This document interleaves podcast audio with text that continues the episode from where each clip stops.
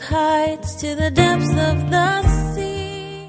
But Hezekiah prayed for them, saying, May the good Lord provide atonement for everyone who prepares his heart to seek God, the Lord God of his fathers, though he is not cleansed according to the purification of the sanctuary. And notice this, underline this. And the Lord listened to Hezekiah and healed the people. Every creature's unique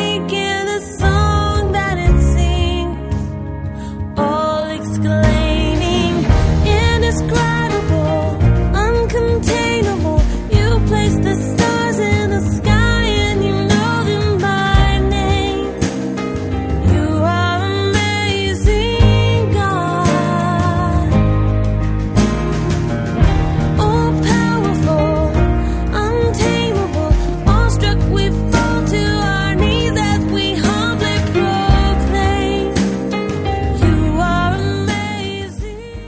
Welcome, everyone, and thank you for joining us. You're listening to Truth in Christ Radio, a Bible teaching radio ministry of Calvary Chapel of Rochester with senior pastor and teacher Rob Kellogg.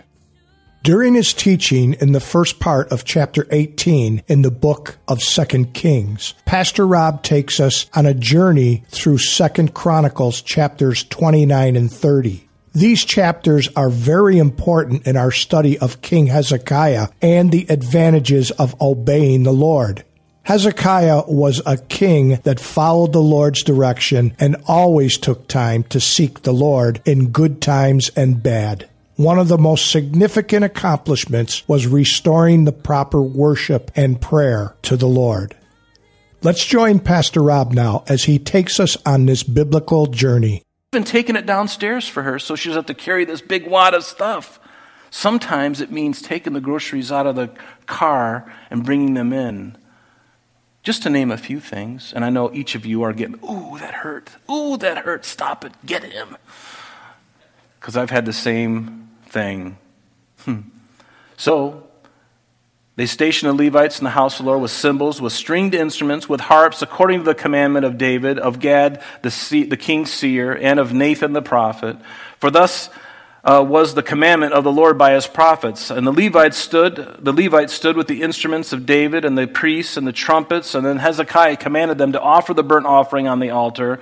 And when the burnt offering began, the song of the Lord also began with the trumpets and with the instruments of David, king of Israel. And so all the assembly, all the people worshiped, the singers sang, and the trumpeters sounded. And all this continued until the burnt offering was finished. And when they had finished offering, the king and all who were present with him, they bowed and they worshiped. And moreover, King Hezekiah and the leaders commanded the Levites to sing praise to the Lord with the words of David and of Asaph the seer. In other words, the Psalms. They sang the Psalms, and so they sang praises with gladness, and they bowed their heads and they worshiped. And then Hezekiah answered and said, Now that you have consecrated yourselves to the Lord, come near and bring sacrifices and thank offerings into the house of the Lord. And so the assembly brought in sacrifices and thank offerings, and as many as were of a willing heart brought burnt offerings. The number of the burnt offerings which the assembly brought was 70 bulls, 100 rams, 200 lambs, and these were for the burnt offering to the Lord. And then the consecrated things were 600 bulls and 3,000 sheep, but the priests were too few so that they could not skin all the burnt offerings. Therefore, the brethren, their brethren, helped them until the work was ended and until the other priests had sanctified themselves. For the Levites were more diligent in sanctifying themselves than the priests. And also the burnt offerings were in abundance with the fat of the peace offerings and with the drink offerings for every burnt offering. So the service of the house of the Lord was set in order. Notice that. It was set in order for the first time in hundreds of years. now they're actually doing this the right way. And God's going, Oh, I'm so blessed. You're doing what I told you to do. You're worshiping me the way I told you to worship me. You didn't make things up. You didn't do what felt good to you. No, you just you followed what I told you. This is who, I am God, he says, and this is how I want to be worshiped. Don't deviate from it. Don't add food coloring. Don't add sparkles to the incense, you know, the pop rocks. Don't add that stuff. Just do what I tell you to do. Just be obedient. Stay in your lane. And boy, we hate that. Staying in our own lane. I want to go to that lane. I want to go over to that pasture. It looks so nice over there. Oh, but it's nice here too, but it, it must be nicer over there. It's got to be nicer. that, that sheep is smiling, and I'm just here. And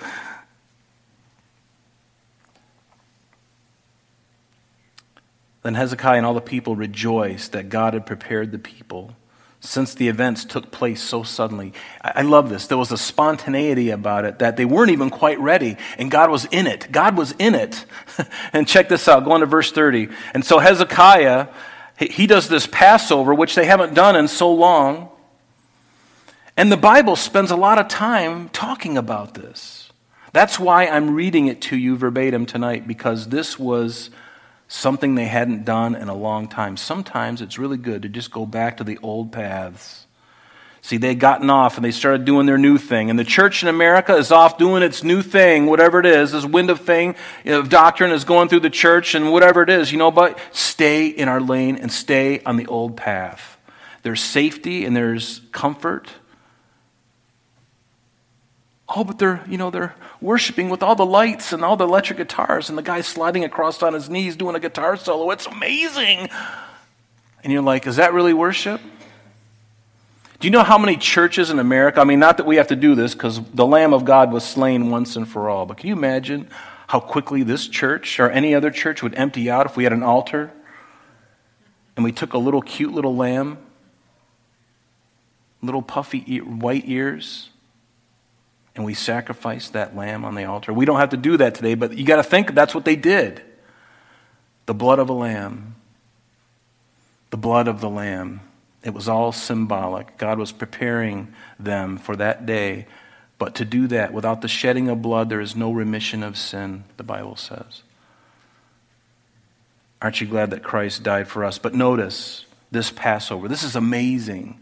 And Hezekiah sent all Israel and Judah, and he also wrote letters. Notice, not only to Judah and the cities of Judah, but he goes even farther up into Israel. Many of them have been taken a captive, but some have had escaped, some have hidden, and so there's still people in the northern part that haven't gotten carried away captive.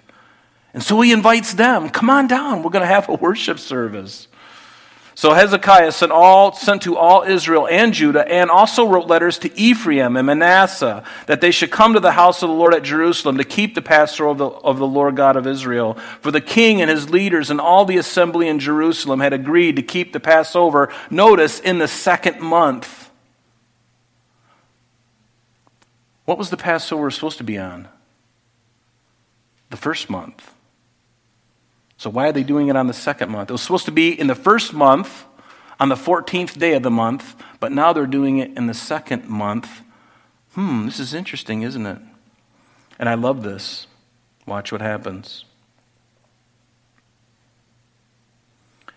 For the king and his leaders and all the assembly in Jerusalem had agreed to keep the Passover in the second month. Very simply, the first month has already passed for they could not keep it at the regular time because a sufficient number of priests had not consecrated themselves, nor had the people gathered together at Jerusalem. And the matter pleased the king and all the assembly. And so they resolved to make a proclamation throughout all Israel, from Beersheba, which is in the south, to Dan, which is always in the, is in the north of Israel, that they should come to keep the Passover to the Lord God of Israel at Jerusalem, since they had not done it for a long time in the prescribed manner. And notice, So the guys get out their iPhones and they're texting everybody all around the country. No, they had to, then the runners, these guys were runners, and they went through all Israel and Judah with letters from the king and his leaders and spoke according to the commandment of the king, saying, Children of Israel, return to the Lord God of Abraham, Isaac, and Israel. And then he will return to, and then he will return to the remnant of you who have escaped from the hand of the kings of Assyria.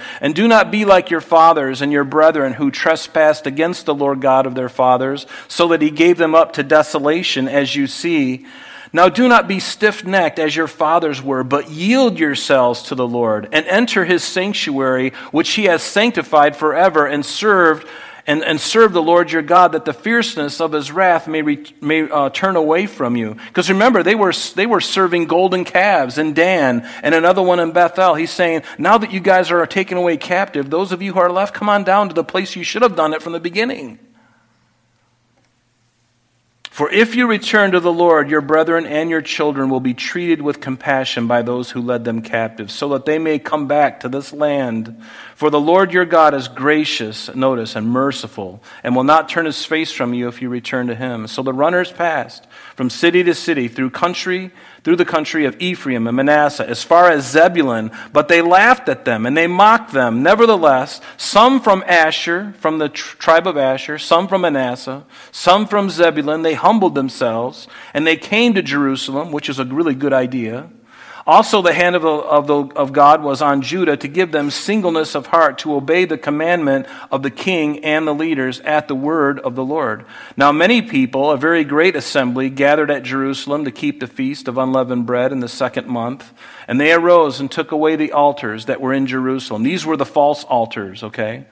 And they took away all the incense altars, which were for pagan purposes, and they cast them into the brook Kidron, which is right to the east of the Temple Mount. There's a little valley in the Temple Mount. It goes down, and there's a valley called the Kidron. And there used to be a brook that went through there, and then on the other side of it is the Mount of Olives. And then they slaughtered the Passover lambs on the 14th day, notice, of the second month. And God allowed this. We, we don't have time to go there, but He allowed that to occur under certain circumstances, for certain reasons. And here, because they wanted to do a really great thing, they wanted to consecrate themselves. God wasn't going to go, you're going to have to wait till next year. Not, now is not the right time. According to the law, sorry, you got to wait. No, he's like, I don't care if it's a third month. You guys, your heart is on fire for me. Let's do this thing. Let's do it now. And I love that. And so they stood in their place according to their custom, according to the law of Moses, the man of God, and the priests sprinkled the blood received from the hand of the Levites. For there were many in the assembly who had not sanctified themselves. Therefore, the Levites had charge of the slaughter of the Passover lambs for everyone who was not clean to sanctify them to the Lord because of their haste, right? So for a multitude of the people, many from Ephraim, Manasseh, Issachar, Zebulun, had not cleansed themselves, yet they ate the Passover contrary to what was written, but Hezekiah prayed for them. You might want to underline that. So they, they, they, were doing some things out of order, but their heart was right, and God saw the heart behind it all. And they're like, you know, we just did this, we just started this thing, and we're doing it kind of quickly. We're ready to go. And so what is, and, and they knew they weren't doing the right thing, but they, they didn't have, you know, the luxury of time to consecrate themselves and go through their rituals. So what does it say?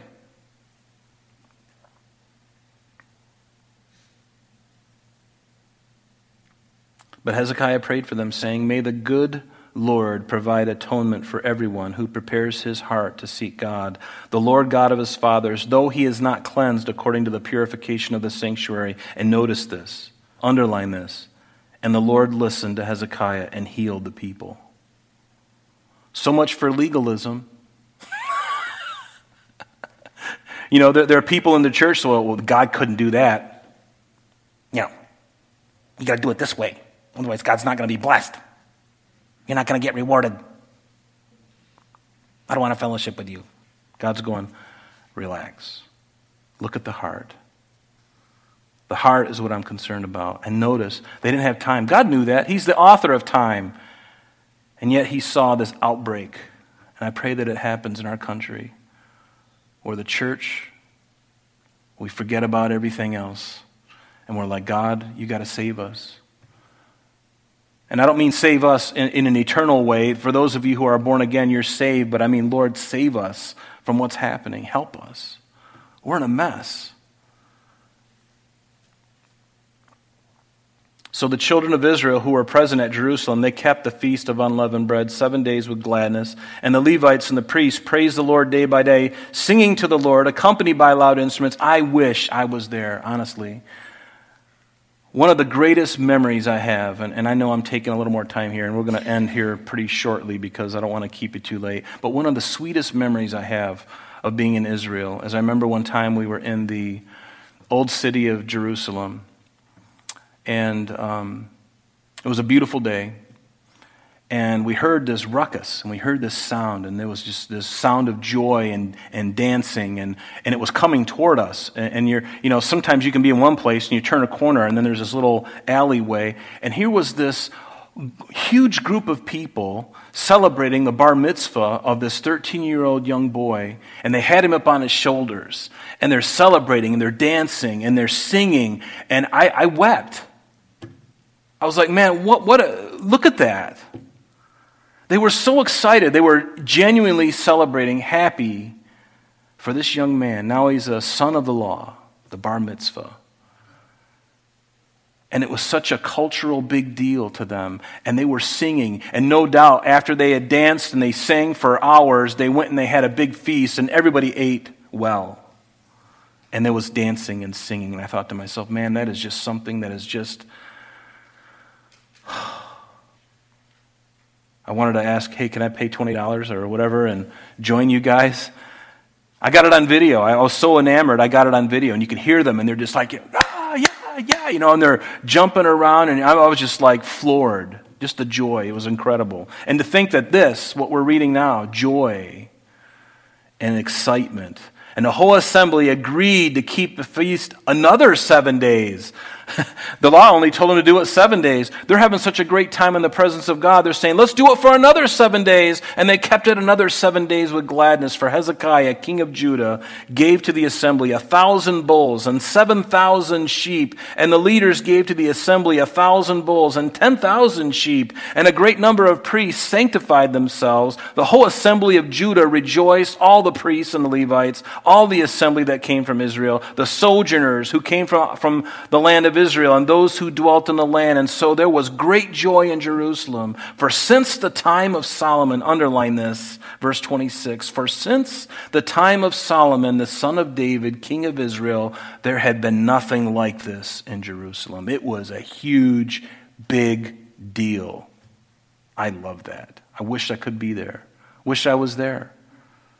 Then the priests and the Levites arose and they blessed the people, and their voice was heard, and their prayer came up to his holy dwelling place, to heaven. I love that. Isn't that exciting? Isn't that inspiring? I'm like, Lord, make our worship like that.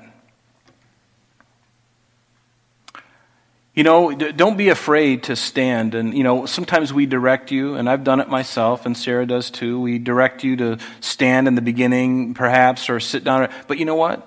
Forget about us. If you want to stand, you stand. And I would encourage you to sing. Don't worry about your voice. Don't worry about what you look like. I mean, really, this is the place where we ought to come and not worry about what we look like. Just come and worship God and get excited about Him again. I think we're a little tame.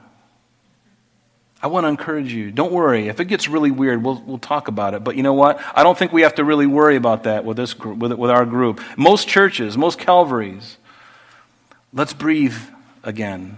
Let's live again. Let's liven up a little bit. And again, I'm not promoting weirdness, but I am saying, you know what I'm saying? Do you understand what I'm saying? I'm saying let's loosen up a little bit and enjoy the Lord and not be so. Look at the, you know, I might, even, I might sing, or maybe I won't sing at all. Now, you can worship without singing. I get it. I get it. However, when we're singing, let's sing. I've been in a room with 1,200 men, 1,200 pastors at a pastor's conference, 1,200 men who love Christ with all of their heart and I've heard them sing, and the roof is about ready to cave in because every one of those guys are giving it everything that's in their gut, and the sound can be heard across the Chesapeake. They can hear it across the area where we used to be. The men singing, not like, I love you, Lord, and I lift my. I love. I mean, they're really just belting it out, and it's serious, and it's that. Who cares? Doesn't matter how good your voice is. If, you, if you're tone deaf, praise God. Sing with all of your heart and don't worry. You know, I want to challenge you in that. Let's break out of our doldrums. Let's break out of this crust that has overcome us. And I'm not talking about weirdness. Don't worry about being weird. If we're swing, you know, there, there's an order in worship, but if there's joy, we got to have joy again. And it's not the worship leader's fault. Because I've led the worship, and, and, and, and, you know, same is true, whoever's leading worship. It's not their fault. Let's get on our, Clap. Can we clap again? On two and four. Never clap on one and three, okay? As a musician, you clap on one and three, you're messing everything up. Have to start over. But always clap on two and four. One, two, three. I love you, Lord. Right? Whatever it is. But clap and express it in your face. Think of the words. Sorry, I'm going on and on about this, but just let's loosen up and not worry. Let's not worry. We're going to have to stop there. Why don't we stand together and let's pray together? But be encouraged. I love this chapter because it's just something that Israel has needed. And God has chosen a man like Hezekiah at the right moment in their history to be a shining bright light for them and to kick out all the cobwebs and to lift the song of praise up higher and to lift it and, and to worship God because he's worthy of, of, of being worshiped. He's cleaning the house.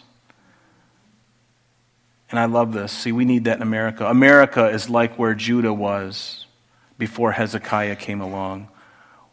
We're barely, our, our, our, our, EKG or whatever is starting to flatline. There's just this little, little line, and every now and then there's this little thing, you know, and it's, it's just slowly flatlining and slowly smoothing out, almost dead. And then God goes, He breathes new life. May that happen all over our country, all over the world, the true church of God worshiping Jesus, the King of Kings, the Lord of Lords, the great King of all creation, the one who has forgiven you of all your sin, the God who is going to usher you into the kingdom and into heaven, and you'll never see death or hell. You'll never see eternal death or hell. You'll never see it if you're a believer. Do you understand that? That to me makes me want to dance. These feet want to move when I think of how exciting that is, right? I love that. So I, would encourage you to read these chapters again, especially these uh, Second Corinthians or Second Chronicles, excuse me, twenty nine and thirty, and let it let it do something to you, as it's doing in me. I just love the Lord, and I want Him to do whatever He wants, and I don't want to hold Him back. I don't want to keep Him from doing all that he wants. Lord, we thank you for tonight. And Lord, I pray that you would bless my brothers and sisters. Lord, I pray that you would encourage them. I pray that you would reveal your great love to them, so much so, God, that they just couldn't contain it. They couldn't stand it anymore, just to be loved by you, God. And just our times in your word, Lord, may it be fresh and new. And Lord, when it feels stale, would you breathe new life into us and would you help us? Lord, just to, to, to read like we've never read before, to pray like we've never prayed before, to worship like we've never worshiped. Lord, change us. Change me, God. Break me out of my old crust and, and, and, uh, and, and breathe new life into all of us as you're breathing new life into Judah in this chapter. Lord, may we glorify you today and tomorrow and all the next week and all the next month. And just keep pouring out your Spirit, Lord, upon us. We ask it in Jesus' name. Amen. That's the end of our lesson for today, but please join us next time as Pastor Rob continues our study in the book of Second Kings.